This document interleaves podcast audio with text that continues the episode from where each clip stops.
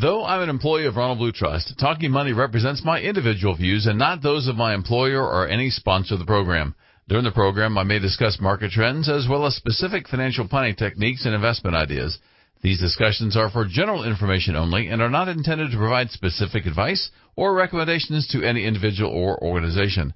Work with your attorney or accounting or investment professional for specific individual advice and services.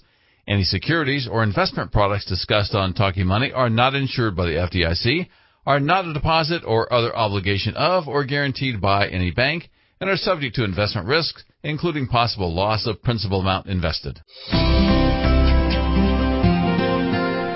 Good morning and welcome to another Talking Money. This is Certified Financial Planner Professional Mike Miller, your host for today. So glad you're with us.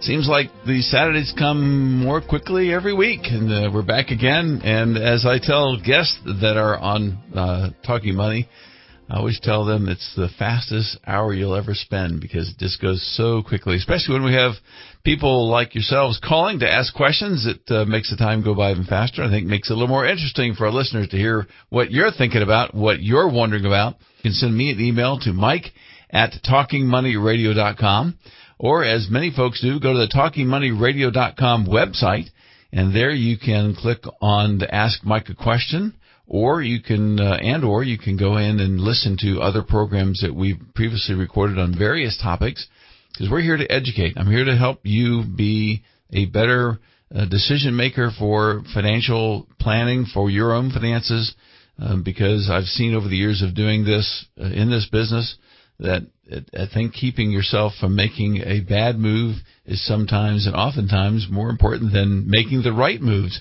and and so we're here to help you do that. So don't sell any products. Uh, we're sponsored by Ronald Blue Trust, but we don't. Uh, and Ronald Blue Trust does not sell any products. And many of you long-term listeners remember Plan First, so that was the firm I started. That we merged with Ronald Blue Trust a little over three years ago, and that's hard to believe. It's been that long already. Uh, but uh, neither firm sold any products, and we were just a good fit philosophically and and culturally, from a Christian worldview perspective. It's been a it's been a great move for our clients and for our team, I think. And uh, so we're looking forward to many more years of serving clients uh, through Ronald Blue Trust. But we're here to answer your questions and not sell you a thing. So I've been talking about investments the last couple of weeks, and as I've been thinking about investing, and this is really part three of a of a series. So if you didn't catch the other two, go to talkingmoneyradio.com and listen now, and you'll be able to go to the other programs that we've recorded and posted on that site. You, you can hear uh, one, two, and three. Listen to it as a podcast, as I know many listeners listen to this as a as a podcast, which is great. Pretty much anywhere you can listen to podcasts, you can get uh, the Talking Money Radio program. Um, but it's it's uh, such a um, unique, uh, personal uh, thing that people do that when you're investing, you you're investing for yourself, you're investing for your family, your your heirs, your grandkids, your kids, and it, it, you want to be careful how much you listen to your friends, uh, peers, other people who may be talking about something that they did that they were very successful at. You know, I did such and such, I bought such and such, and I made all kind of money. And it's easy to get envious of somebody like that that seems to have been been doing well and, and making good decisions on their investments.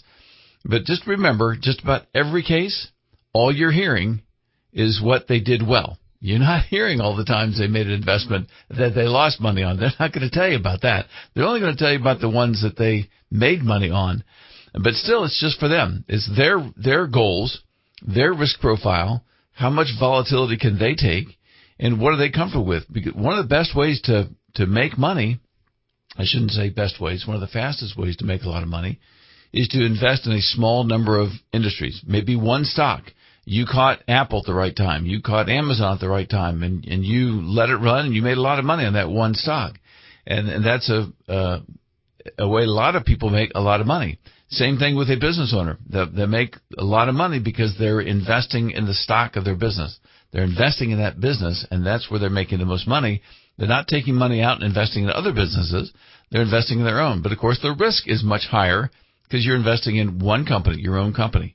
You're investing in the company you work for. You work for 3M. You work for Exxon. You work for one of these companies and you, and because you're comfortable working with that company and you feel like it's very stable, you don't mind putting more money than normal invested into that one company. but it's still just a one company. So you you are taking a lot of risk. Ask some of the people that were invested in some of the bank stocks back in 08 and they still haven't recovered. When you when you look at these uh, individual companies like that, yes, they're all subject to uh, a lot of gain, but also subject to a lot of downward loss, and some of that is a permanent loss. It goes down, it just doesn't come back up, depending on what happens to that company. So what I'm talking about is some ways to uh, plan your investments and, and really work the plan. You should work the plan and then stick to your plan and to your plan, not to somebody else's plan. Stick to your own plan and, and be careful about getting fearful when it doesn't seem like the plan is working. I, I can guarantee you, I, I, I very rarely guarantee anything, especially when it comes to finances and stocks and so forth. But I can guarantee you one thing uh, stocks will go down. Now, I can't guarantee you when they'll go down, how far they'll go down, how long they'll stay down until they start coming back up. We can't answer those kind of questions. No one can. So you want to be very careful when you're speaking with a professional that you think, okay, I want this person to handle my financial planning. And what they're telling me is things like, here's what we can do for you. Here's the performance we've had in the past. Here's what we think we can perform in the, in the future.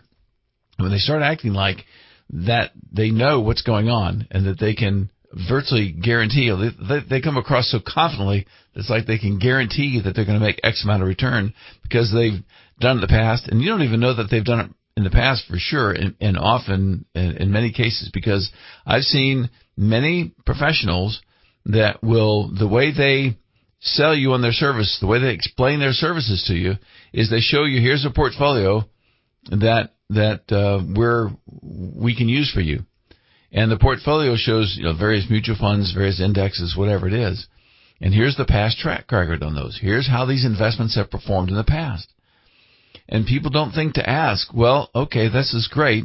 I mean, anybody can go to research and Google it or whatever and find investments that have done well for the last 5, 10, 15 years. Anybody can find those. And I could say, I can show you those returns and say, here, I'm going to invest like this for you. See what it's done the last 15 years. The, the next question should be, all right, so where did you invest 5, 10, 15 years ago? Now you're telling me this is how you invest now, but is this, this return that you show me, is this the return that you actually made for the last 5 or 10 years, or 15 years? Or is this what you're telling me you'd invest in today? Because all you're looking at is the track record for the last 5, 10, or 15 years, and, and you're really implying, and you want me to infer from your implication that you are, that it's going to repeat itself. And, and one of the things that I've seen over the years that I've been in this business is it rarely does. It rarely repeats itself.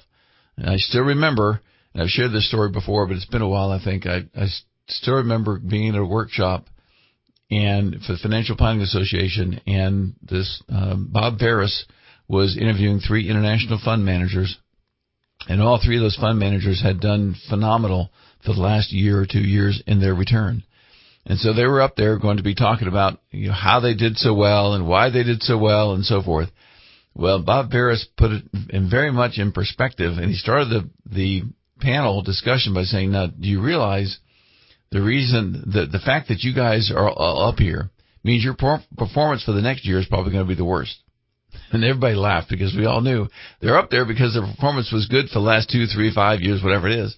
But it's usually when those kinds of of money managers to have that kind of return, it's usually time for them to to not be the top earners. And we talked about that at the end of the program.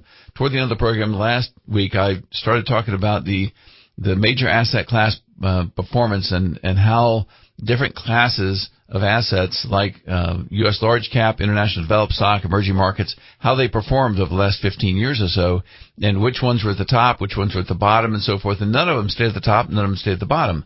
So it's it's easy to buy the ones that have been at the top for the last three or four years when probably you need to be thinking about what is going to be doing the best next, which maybe is the one investment that uh, asset class, not a particular individual investment, but the asset class that has done the worst or done close to the worst. It's toward the bottom of returns for the last two, three years. There's probably time, if it's a good, solid investment, I'm taking like emerging markets or large cap growth stocks, uh, it could be time that they're about to go to the top and be there for, for several years. So good diversification, what I would call effective diversification is important. All right. So we get back from the break. I'm going to talk about some time-based solutions. How you can think about your portfolio in, in, uh, time buckets. Uh, I think to help keep you in perspective uh, and help you hopefully stick to your plan that you've set up and you won't derail that plan when things seem to be going south and soured and that kind of thing. I want to show you a way to think through that and hopefully be able to maintain your plan. We'll be right back. Ronald Blue Trust is pleased to sponsor Talking Money. Ronald Blue Trust has distinct divisions that work with clients across the wealth spectrum. Private wealth, everyday steward, family office, and the professional athlete division. The company's largest division, Private Wealth, is designed to provide financial guidance for clients with an investable net worth of a million dollars or higher. Private wealth advisors can provide advice in many areas, including managing cash flow, growing assets while decreasing debt, overseeing investment portfolios, developing tax efficient estate and strategic giving plans, and utilizing trust services if needed, all with the big picture in view. The Private Wealth Division has 16 offices across the United States, including Greenville. For more information on Ronald Blue Trust offices and the advisors serving there, please visit ronblue.com. Now back to Talking Money. And welcome back to Talking Money. We're just past 19 minutes after the hour here on a Saturday morning. So glad you're with us. And of course, if you're listening via podcast, send that email to mike at talkingmoneyradio.com. So we'll answer that at a, a future Talking Money program.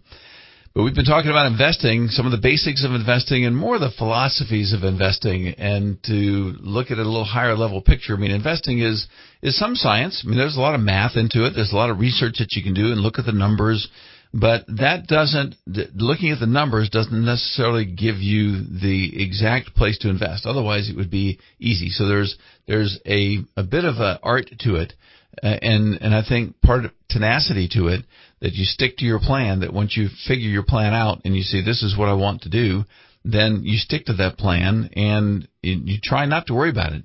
And and if you do worry about it, don't act on that worry. And so I tell people all the time, you don't have to always be happy about certain parts of the portfolio not doing well at certain times. Um, but don't act on that and, and realize that, that when, when your investments are going up, whatever that investment is, if that's a, uh, real estate or if that's uh, real estate that happens to be in a private placement real estate or if it's stocks, or bonds, whatever it is, that it's not going to keep going up. If it's going up, doing well, it's not going to keep doing that. Look at the real estate market just in, in the upstate of South Carolina. Uh, and it's been going nuts for a long time, and which is great for realtors, for builders, and so forth. But those of us who've been around Greenville long enough know that it hasn't always been this way, and I don't think it always will be. It just it just rarely uh, goes con- con- constantly in one direction. You've got variables that come in there. Something happens to the economy, something happens not necessarily to the upstate economy, but to the national economy, the world economy, and that, that interrupts those kind of things. Something has with, happens with interest rates that makes the the loans harder to get, and so the prices of the homes have to then stabilize or maybe even come down because people can't afford the houses because they're paying for it with a loan, using a loan, and if that loan costs more, then I can't buy as much house. And and I'm afraid a lot of people who've been buying houses above market, uh, a lot above market, because they just feel like they have to. And in some cases, I'm sure they feel like they do that they're gonna they're gonna feel the pressure later as those loan payments stay there because you had to make a higher loan in order to get that house. That's a higher monthly payment, and we don't think about how that extra fifty dollars, hundred and fifty dollars, two hundred dollars a month you say, okay, yeah, we can handle that, uh, and and maybe you can, but you when it's when it's life that goes on, and you think, wow, I I sure would like to just go get pizza tonight or go out to eat tonight. Well, we can't because that two hundred dollars a month that we're spending toward the house is is not there to help us go out to eat. It's just not there. Same thing with a car purchase. You buy a car, you say, oh yeah, I can afford another, you know, fifty dollars a month on that. Well, think about that fifty dollars would spend each month on something else that you're not going to be able to spend. So you got to set your priorities. What do I want? What's important to me, and so forth. So one of the things that I think is um, important to think of when you're looking at your own investments is com- compartmentalize them, and either you actually do it in um, paper on in statements like we can now do at uh, Ronald Blue Trust, or you just in your head, which we did mostly with Plan First. It was like, okay, we uh, all this portfolio looks like it's just in two accounts, but really it's in multiple buckets. So we're looking at the short-term bucket. And that bucket is there for money that you feel like you're going to. Now you might even have one that's even um, shorter term than that. It's uh, it, you know, it's a 90 day bucket. It's a, a money market bucket that I know I'm going to need these funds in, in a very short period of time. But normally we look at the short term bucket as money that's going to be needed in the next one to two years. And so that's going to be invested in primarily short term bonds. It could be short term municipal bonds. It could be short term corporate bonds. And the idea is to limit volatility and to maintain principal. You're, you're trying not to really have any principal movement or very little. Even short term bonds can have some principal movement and hopefully the interest that it's paying or the dividends that it, they are paying will offset whatever little movement they might have in it. But you're not looking for uh, uh, great returns. You're not looking to beat inflation. This is money that you need to keep on hand so that you can put money into the other bucket and not worry so much about those buckets. All right, then the next bucket would be a two, uh, a three to nine year bucket. Let's say five year um, average bucket with that's your intermediate term needs. So this would go into intermediate term bonds typically. This is money that you would say, okay, I I want to have access to it. I may need it, but probably not for at least three, probably five or longer years. I'm just going to put that in intermediate bonds. It, it, it probably won't make as much as stocks during that period of time, but it might because stocks may be going through a tough time, which is why you keep this money in something more uh, stable, less volatile. Um, but then, of course, you, it'll, it'll be subject to inflation more because it's not going to be making as much. But you're trying to get it to at least have uh, returns to keep up with inflation, whatever that may be, which which uh, the last uh, six months may be hard to do. But average inflation over time, let's look at that, not just uh, five or six percent inflation like we've been having here lately. Because that's abnormal as well. We hope it is anyway. And uh, so that's going to be intermediate term bucket. So in those buckets, you say, well, I've got enough money here that I know if the stock market went down or my other investments went down, and they stayed down for five years, didn't come back up for five years, six years, seven years, I'm okay because I've got enough money to live off of right here. And assuming you're confident, and you, uh, and if history repeats itself, you should be confident that the stocks will go back up because it's it's very rare that stocks when they start going down don't come back up to at least as high as they were before they started going down within five years. Now, every now and then uh, think the decade starting with the 08 was a little different than that, but um, even then it started making up for it, and it has since then. So, and we'll talk about some 20-year returns here before the uh, program's over today. I think you'll find it very interesting what the rolling average of the, the stock market has been, rolling 20-year periods has been. But because you you have the money in this more stable stuff, um, when stocks go down, hopefully it helps you then focus on the short-term investments that you have that aren't going up and down and you can say, okay, because I know I'm I'm taken care of for a while, then I can um, leave that other money alone.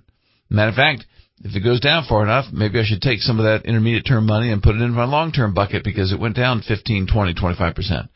But as I've said many times, uh, when you get in that long term bucket, if if you're the kind that, in spite of the fact that you know it's in your long term bucket, you know you don't need it for for five plus, maybe longer years, ten years you panic and you get out of it when it goes down 25%, and, and I can almost guarantee you it's going to at some point in time go down 25%. And how long it's going to stay there? As I said at the top of the program, I don't know. Nobody does. Uh, but if if you are going to bail out at that time, then you really shouldn't get into it to begin with because you'll lose more money. You've derailed your plan and and you'll never make it up because uh, you're going to put it into very short term stuff. You may even uh, take it and put it into an annuity. And so when I'm talking about you know short term conservative stuff here in the three to five years, and you're trying to meet inflation, uh, and if you use some of that money to put into annuity, well, you got to remember that that's no longer short term money anymore because you put it into an annuity that has a, a seven, eight, nine, probably ten year surrender charge in it, so you can't get your money out of there. You can get some, you make ten percent a year, you may get out of that, um, but that may not be enough for you some years. So you can't use that as your short intermediate term bucket because of the illiquidity in it. And until you've had it for uh, long enough to get past the surrender charge, you really can't do that. All right, so then you have your long term and maybe even an ultra long term bucket, and that's going to primarily be in stock, global stocks, not just U.S. stocks, but global stocks, which is another caution for people. I hear people all the time that, that compare their portfolio just to one index, and it's usually the S&P 500 index. Well, if I can't beat the S&P 500 index, then my advisor's not doing any good, or my portfolio's not doing any good. I need to get into something else. And and and if you're thinking that way, then all of your funds should be just put in the S&P 500 index. Then you know you're going to meet the index no matter what happens, and you don't pay anybody a fee. I'm just I'm going to be in the S&P 500 index, and I'll take it going up and down. But as we looked at last week, those stocks are not necessarily the ones that earn the best all the time. So diversifying in global stocks for your long term and your ultra long term bucket, I think makes sense. And you're trying to beat um, have a a four percent real return on average, there again, average real return. So we'd say real return, that means net of inflation. So if inflation is two, you want to make at least six, so that your net real return is at least four. That's that's the minimum you're trying. That's the the low bar that you're trying to set. Some years you make more, like last year. Some years you make less, like 2008 or 2018, when things didn't do very well. There are going to be years like that, but you're looking for an average rate of return. So we get back to the break. We're going to talk about how portfolio goals have trade-offs. You know, people like to have their cake and eat it too. Don't we all like your cake and eat it too? But your your primary goals meeting future cash flow needs, limiting volatility, or keeping up with the benchmarks. Those are three distinct goals. You can't have them all at the same time. We'll talk about that when we get back. We'll be back with the second half of Talking Money in just a few minutes.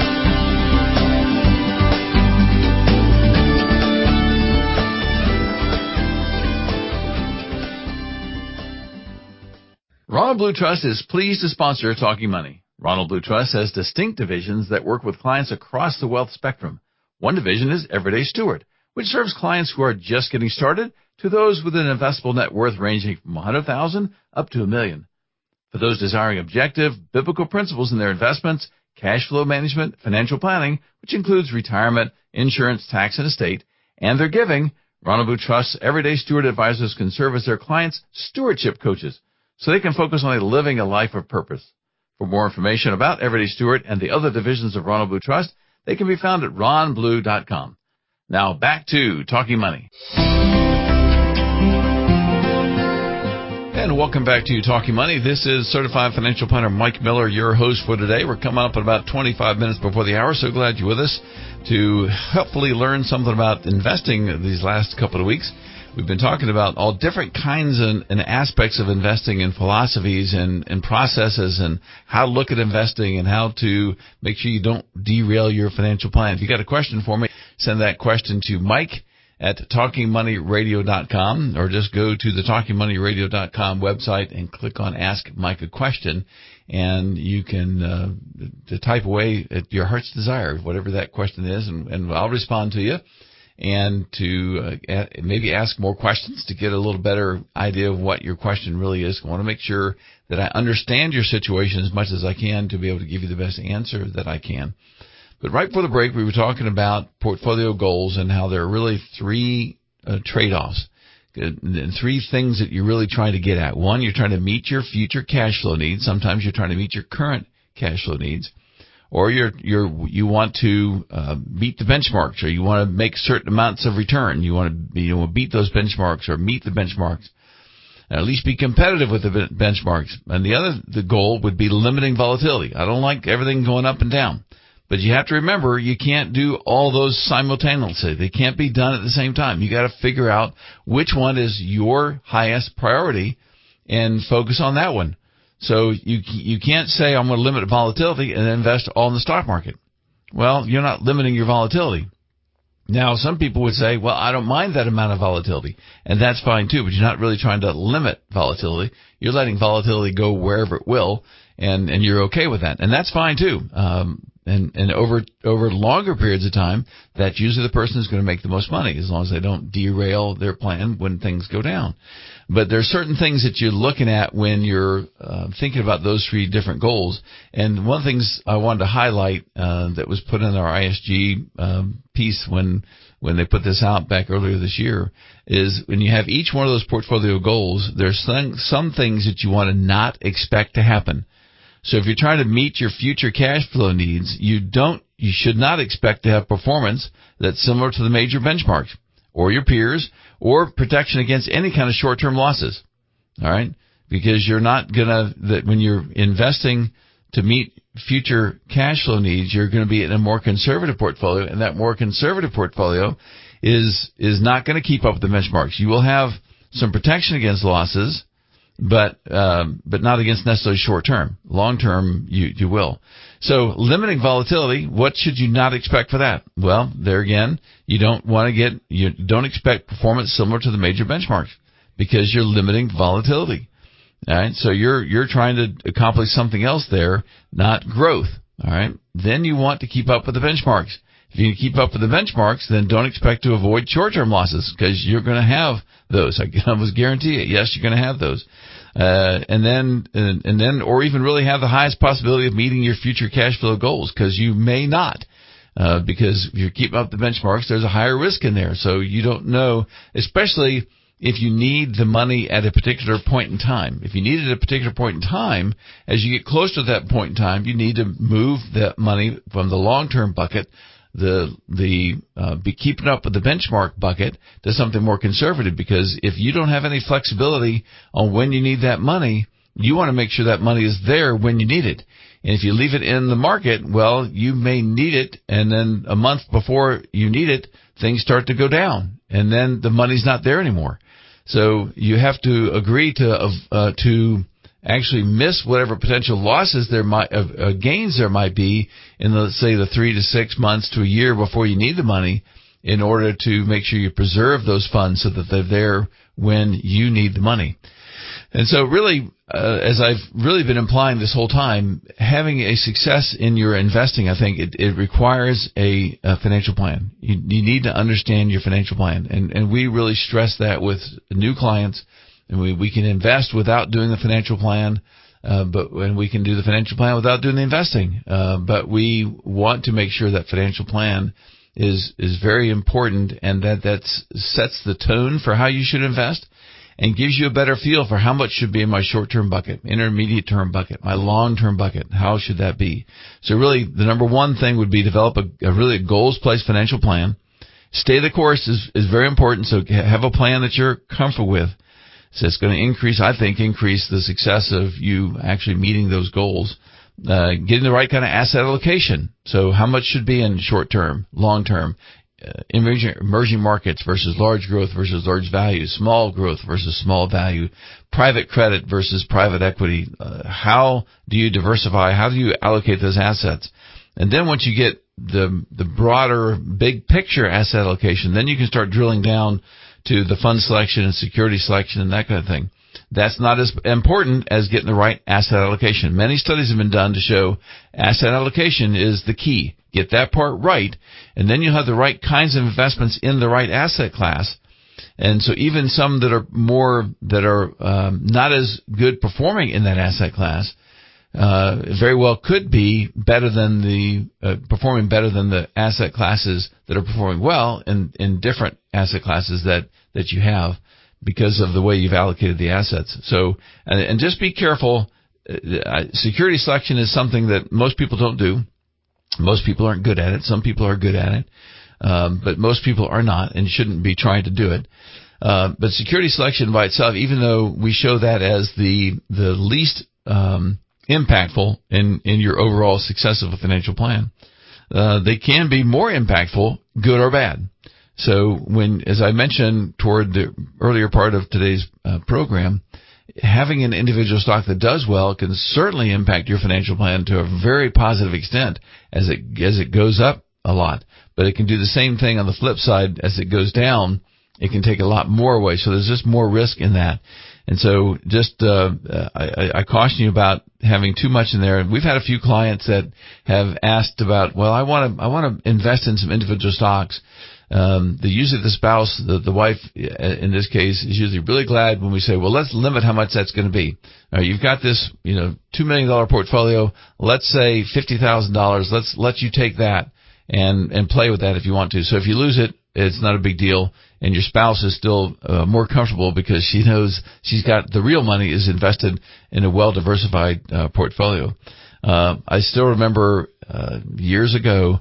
Um, some of you remember the company Lucent, uh, and so that company it was one of those that did really well and then did really poorly. And this pr- prospective client came in, and, um, and she never became a client but and I can't remember why. I just remember the story that uh, she had Lucent, and uh, we, I was looking at the portfolio, and and she talked about. I think she paid twenty twenty five dollars a share for that Lucent, and it went up to like sixty sixty five dollars a share while she had it, and so she was really really happy about it. And now, as when she came in our office, it was I think around four or five dollars a share. And so the question was, if you if you become a client of ours, what are you going to do with that Lucent shares?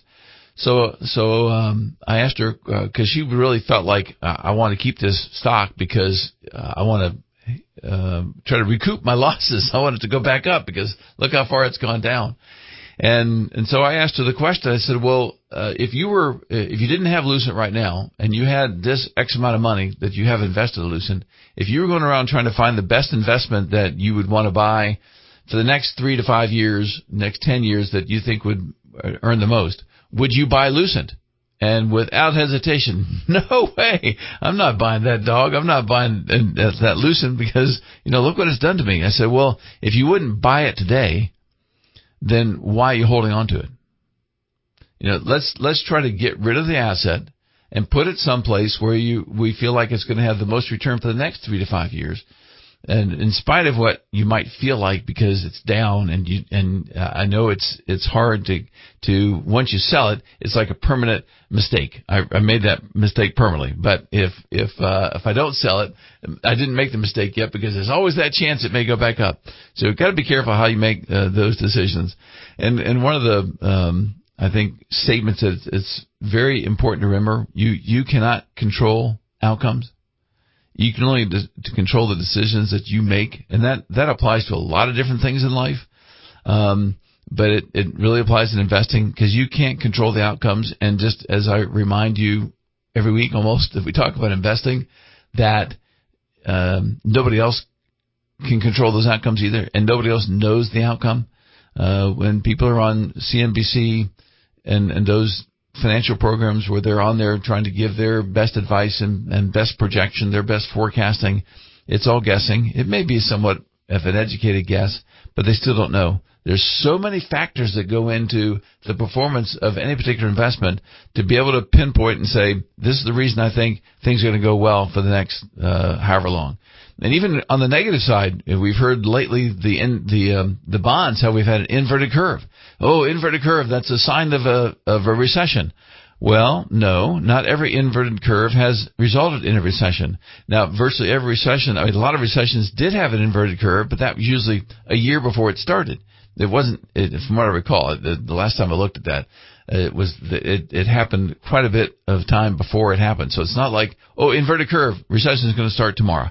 Um, so a lot of the gloom and doomers out there that'll send these emails and send these notices out to say, you know, get out of stocks now because that's going to happen. Um, and those are the kind of people you want to say, okay, let me let me look at this particular analyst and see what their projections have been, predictions have been, projections have been for the last five years, ten years. Let me go back and see what they've done in the past. How accurate were they then? if they if they were always accurate, well, maybe I want to pay attention to them. But I think you're going to find that they have not always been accurate. Okay, so um, let's see. We got uh, we're going to have one more segment left here. We'll get to, to kind of wrap up some of these investing things and talk about investing in a in a environment where things seem to be expensive. I want to talk about that, and also want to talk some about uh, investing in a uh, dividend income approach, and is that a viable way to look at your investing? We'll be back in just a few minutes with the last segment of Talking Money. Ronald Blue Trust is pleased to sponsor Talking Money. Ronald Blue Trust has distinct divisions that work with clients across the wealth spectrum. Private wealth, everyday steward, family office, and the professional athlete division. The company's largest division, private wealth, is designed to provide financial guidance for clients with an investable net worth of a million dollars or higher. Private wealth advisors can provide advice in many areas, including managing cash flow, growing assets while decreasing debt, overseeing investment portfolios, developing tax efficient estate and strategic giving plans, and utilizing trust services if needed, all with a big picture in view. The Private Wealth Division has 16 offices across the United States, including Greenville. For more information on Ronald Blue Trust offices and the advisors serving there, please visit ronblue.com. Now back to Talking Money. We got about 10 minutes here left in Talking Money. I'm going to try to wrap up the discussion. Uh, it seems like every time I put together my notes and, and my thoughts and what I want to talk about, I always run out of of time. I never run out of material. I always run out of time. So I got a, a few things I want to really make sure I, I cover uh, today, so we can kind of wrap up this three part series on uh, on investing. And, and and of course I'm always available to to you the listeners uh, and as of course um, one of the senior private wealth advisors at uh, Ronald Blue Trust. Love to speak with you. I I don't as as I've often said I don't really take new clients. Um, so but we've got a team of of the smarter and younger people at the office than, than I am that that you would love to work with, I think. And so, uh, you know, three of them are CPAs, and and uh, all of them are either CFPs or PFSs, or and have all and and even the those are just the team leaders, and the ones who work for the team leaders also have their CF, their Certified Financial Planner designation, and, and other credentials that uh, that they've worked hard for. So I think we've got a great team just in the Greenville office, and then of course we have access to all the resources that the firm has. Uh, quite often we get emails from people in the in the Washington office or the Baltimore office that's, that that just they're in a situation with a client and they're asking what's the best way, who's handled this situation in the past, and what's the best way to handle that situation? And so we're going to just give them, you know, we don't get paid anything for doing that. We're just trying to help our clients and make sure they, they get the right kind of information, get the right solutions to whatever problems they're doing. It's nice to have one big team that we're working with, not like a, a, a major wirehouse where you, you, you, you'll have a lot of individual teams inside there. And they really don't talk to each other like that. Uh, we talk to each other and get together frequently and so forth. So it's nice to be at a, a big firm, but it's not a major big firm. It's still, um, one that, that communicates well with each other. So talking about investing and, and giving you some, some basic philosophies in this. And, and I hear quite frequently people talking about, well, uh, I'm not going to invest now because stocks are high. Well, they're not as high as they were in January, so they've gone down some, and they started to come back up and down. I think ten percent at one time, and now maybe down around five, four or five percent. So it just it depends on when you invest. So you really want to look at your at your time frame. I can't tell you how many times through the years that I've felt that same way. Wow, it just feels like things are high, and they are higher than they have been. Um, uh, but does that mean they're at a peak and about ready to go down, or is it really a new low point? I mean, uh, we don't know that because our crystal ball is not that accurate to say it's not accurate at all. Actually, to say, okay, what what is the price going to be um, a year from now, five years from now, ten years from now? So if you're looking at the stocks as part of your eight to ten year plus bucket, then you don't get as concerned about what the price is right now. If it's one or two percent higher, one or two percent lower, five percent higher, five percent lower, because ten years from now, that's not probably going to make much difference. Now, I, I will tell you the the way I think when I'm investing clients' funds, if if we're having a uh, we're ready to invest some cash and we're having a two, three percent, uh, really good up day, well, then I'm just going to say, well, I might as well wait because tomorrow, the way the volatility's been, tomorrow it's probably going to be back down one or two percent. So, but even then, playing that game is like, okay, you're not always going to hit that right. And, and so looking at that over long term, invest it according to that need, the time frame that you need the money. And please, the last point, don't let fear or greed drive you away from that process that you've set up for yourself.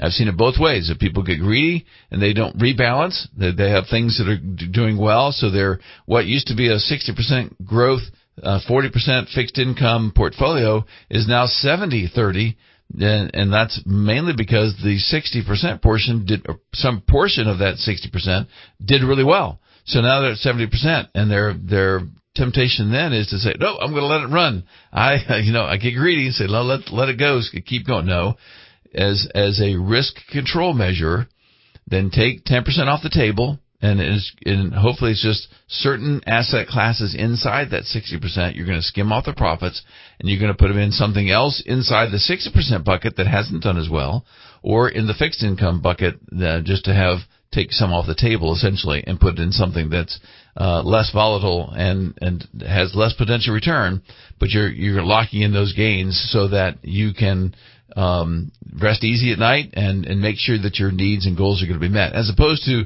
trying to say, oh, well, I'm going to take a, a big chunk of it and put it into some kind of an annuity that says I'm never going to lose money. I'm going to make. Well, I've seen those happen over years, and the ones I've seen don't perform well over time, and and so just be very very careful about having that guarantee go there. You could, I think, do it by investing in the same kinds of things that the insurance company invests in. They're investing in intermediate term corporate bonds. Well, just invest in those yourself. You'll, yeah, you'll see more volatility, but I think you'll see more return over time as well. Uh, dividend, uh, um, income approach. So I've heard that. A lot of people say, well, I'm just going to invest in, in major companies that have great dividends and I feel better about that. Well, now from a, from a safety, less volatility standpoint, I think that's, that's correct. From a keeping up with the benchmarks and or having higher growth potential, that's not a good idea. Because when a company is paying a significant amount in dividends, that means they're not putting it back into their company and the, the companies that reinvest what would have been a dividend, they're investing for growth and trying. So you still have to be a good company that knows what they're doing with that that money. But if they can put that toward growth, then the stock price is going to go up, and and the, that total stock price. The idea is the goal is that that total stock price growth in change in, in value is going to be more than whatever change in value of the stock price of those dividend stocks plus the dividend. Uh, and maybe people don't realize that that, that when when the stock goes ex dividend, the price of the stock goes down by the amount of the dividend. All right. And and so when you if you buy one after, you say, "Oh, I missed the dividend." Well, that's all right because you got a better price in the stock instead. And then and then it starts going back up again or, or down depending on on what the, the actual um, profit margins of that that company is doing. So just be careful about having too much in that kind of investing, uh, in that kind of investment uh, to um, make sure you don't limit your potential uh, volatility.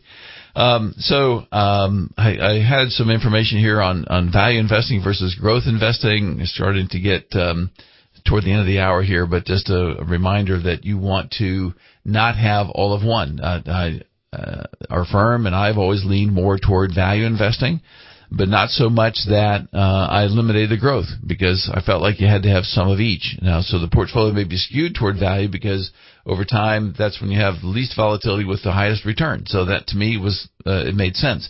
Especially as I get to smaller companies, small value stock. I love, it's probably one of my favorite categories, small value stocks because um, I think there's the the biggest punch, uh, biggest growth potential is is there. Of course, you have more volatility because it's a higher risk type stock. So, what has happened over the years with the stock market? So, I have um, looked at some charts, and this is in the the packet that uh, the ISG team puts together for us. Uh, interesting chart, and I've seen this uh, oftentimes, and it compares the rolling one year uh, S&P 500 performance so that's just taking one year at a time, but it's a rolling one year. Uh, so you go January, January, June to June, so forth. It's a rolling one year, and the volatility, and and when you see uh, the the if you look at a chart that does that, you're gonna look like a little like a heart monitor that's just going up and down all the time. Just whoa, whoa, whoa, just like it's it's look it almost looks like a heart monitor. Um, if you look at the rolling 20 year S&P 500 performance, 20 year, all right. There's never in modern history never been a negative rolling 20 years. So when you see the chart on that, it barely moves. It's just right above the zero line, going anywhere from you know closer to zero, probably I don't know what it, I can't tell what the percent is, but up to maybe 20 percent on a rolling 20 year basis. You didn't have a loss. So, and this the chart I'm looking at goes back to 1939, uh, which means it takes uh, performance back to 1919 to get a 20 year rolling year performance. So that's, I think it's just a great reminder for us that when you look at investing, stock investing over time, is not as risky as a lot of people think. Now, some people think, okay, well, I'm 65 or 70 already. I don't have 20 years. Well, if it's in your long-term bucket and there's a good chance that it's not money that you're going to need, it's probably you're investing for your kids or your grandkids, well, they have a 20 year bucket. So that's the part you have to look at that. I'm not investing that for myself, uh, maybe for emergencies, but it's, uh, it's really investing for somebody else in all likelihood. Uh, so when you look at the the risk of stock market losses, and you look at uh, one year returns, five year annualized returns, and 15 year annualized re- returns, not even the the 20 year rolling like I was just looking at, that over a, a one year return, there's a 26% chance of a negative return, 74% chance of a positive return. That goes to 13% chance of loss, negative return on a five year analyzed basis. And on a 15 year analyzed return basis, 100% chance that that's going to be a positive return. So I think looking at it the the right way and looking at it uh, definitely a long term, you're looking at your long term bucket, not your short term bucket that um, I think you'll sleep better at night. You won't worry about it as much, and you, uh, hopefully you'll meet your goals even sooner. All right, so 800 588 7526 is my number at the office. So I'd love to hear from you. If I can help in any way, please give me a call at that number, 800 588 7526. Have a great week.